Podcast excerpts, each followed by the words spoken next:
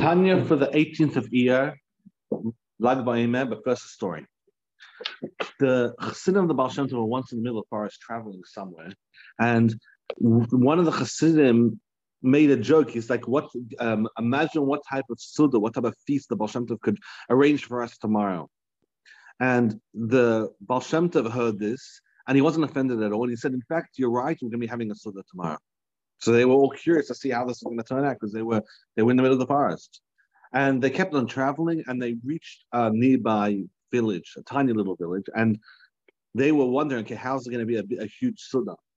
And while they were there, suddenly there was an announcement to the the host of the inn who let them in that his relative was coming, and his relative was a big a big rav, a big rabbi, and so he started whipping up a a massive feast in honor of his relative that was coming to town. And so they understood, but then they started realizing that the feast is happening, but then no one knows who the Tov is, or they didn't realize the Tov didn't announce who he was. And this host had no intention of letting, of, of inviting them to the feast. But they knew that somehow or other they're going to be, and they're going to be, the Tov promised them a feast, they're going to have a feast. The, the relative comes, the big visiting rabbi comes, and as the visiting rabbi comes in, the Baal goes to him and whispers something in his ear. And they both go to another room for a while. And then when they come out, the Rav takes the Baal uh, guides him to the front of the big feast that had been prepared, puts him in the place of honor and sits next to him. So the Chassidim were very, and of course, the Chassidim were all invited to the feast. The Chassidim were all very curious. They were wondering what had happened. The Baal later t- tells them like this. He said, he said, that he had gone up to him, up to this Rav, and he had told the Rav that is it true that you have difficulty? He first called him a sign, and then he said, Is it true that you have difficulty concentrating during Shema? And the man, of course, had denied that. He said, Absolutely not. I, I have an easy, it's easy for me. What are you talking about? And he was very strongly denying the accusations. But then, but the Shem insisted, and then the Shem told him like this. He said, When you say Shema, you see symbols of, of idol worship and it was so specific. It was such a such a bold accusation that the Rav the Rav admitted. He said, "All right, it's true." And Moshe said, "You you've tried to fast eighty fasts to get rid of these visions, and yet you're still seeing them."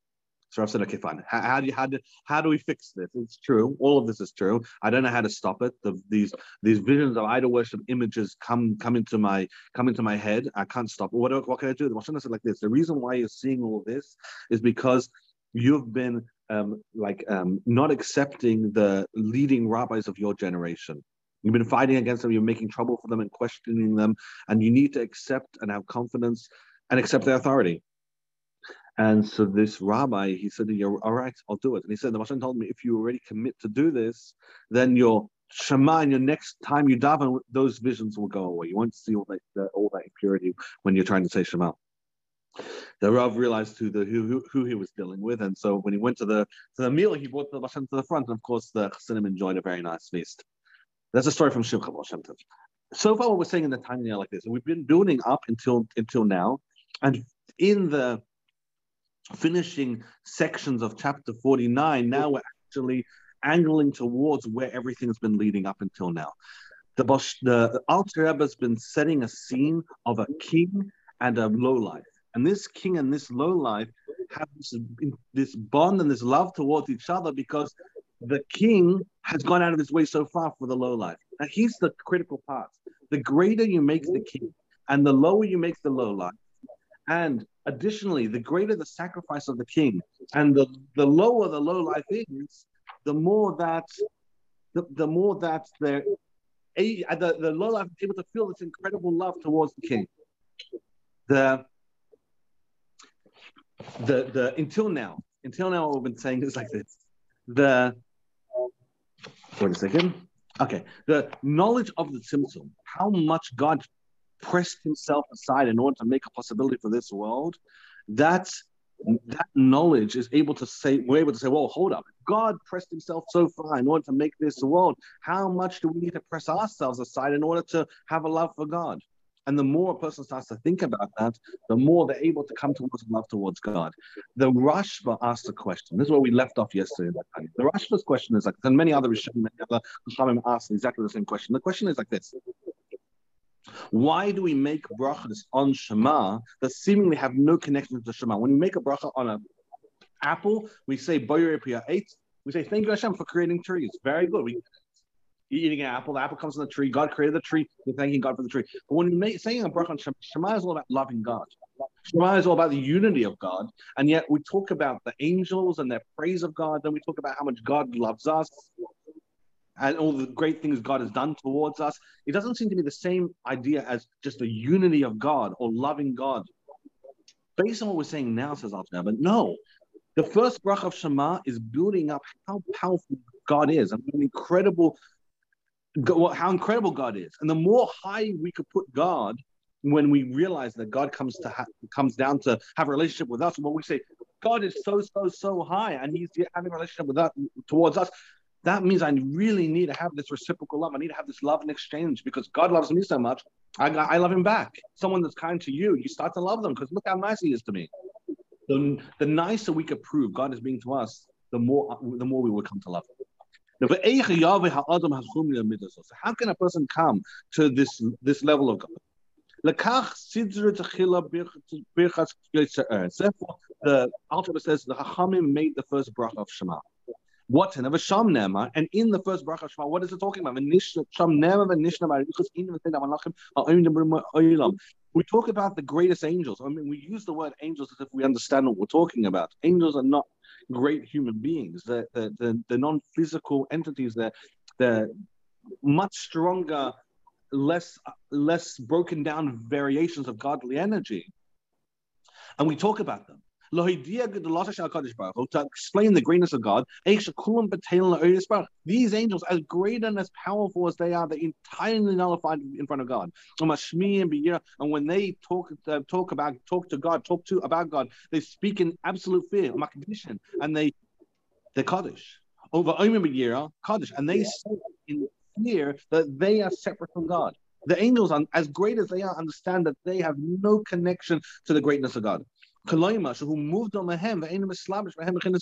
already established the word Kaddish means not holy per se, as people like to translate it. Kaddish means Kaddish and Muvdal, separate. So the angels, as great and as powerful and as wondrous and amazing as they are, they say, we're separate from God. We're, we're nothing compared to God. Ella, God fills the whole world. He connects Yisrael and Mailam, Yisrael and Matkin and they say, Where's God's place? God places the Jewish people. And also the, the and the Chayes Kodesh, these great, powerful angels, they say, Barak bless Hashem in his place. Where's his place? But I'm um, down in this world. But they don't get God's place. The point is, they appreciate and understand the greatest of angels, most powerful beings God created. They appreciate and understand that they know nothing of God. They say, like we like we say, God is exalted and holy alone. Nothing understands or comes close to God. So we, what we're trying to paint the imagery in the first bracha of the Shema, and why this is so important is we're describing the most powerful, greatest angels, and we're saying when they give praise to God, they understand and appreciate they're nothing compared to God. Which means that God isn't just a little greater than the angels. God has no relationship to the angels. There's no erech to the to the angels at all.